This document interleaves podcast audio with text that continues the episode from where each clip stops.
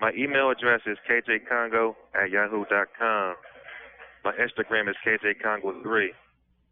My inmate number is ND7568.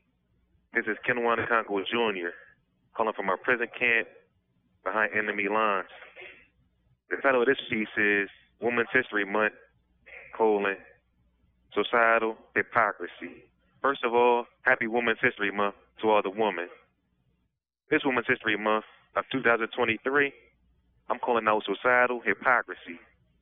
How can society praise the very woman that they're subordinating? This civilization teaches women to measure their personal importance, their personal worth, and their personal satisfaction in terms of their physical appearance. They teach women to prize relationships with men whom they're supposed to attract with their physical beauty. Innocent women being taught wicked expectations of how to look and how to behave. These roles, norms, and behaviors are not produced by us, the people, but they're created by some elitists.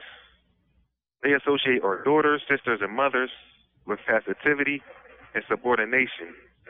How can they stand up and praise women at the same time they demand them to embrace specific roles and attitudes that confine them to social inferiority? These social restraints come from low down patriarchal traditionalism. Men hold a disproportionate share of managerial and executive positions. Men hold a disproportionate share of political offices. Men hold a disproportionate share of social resources. It seems as if men hold a disproportionate share of everything.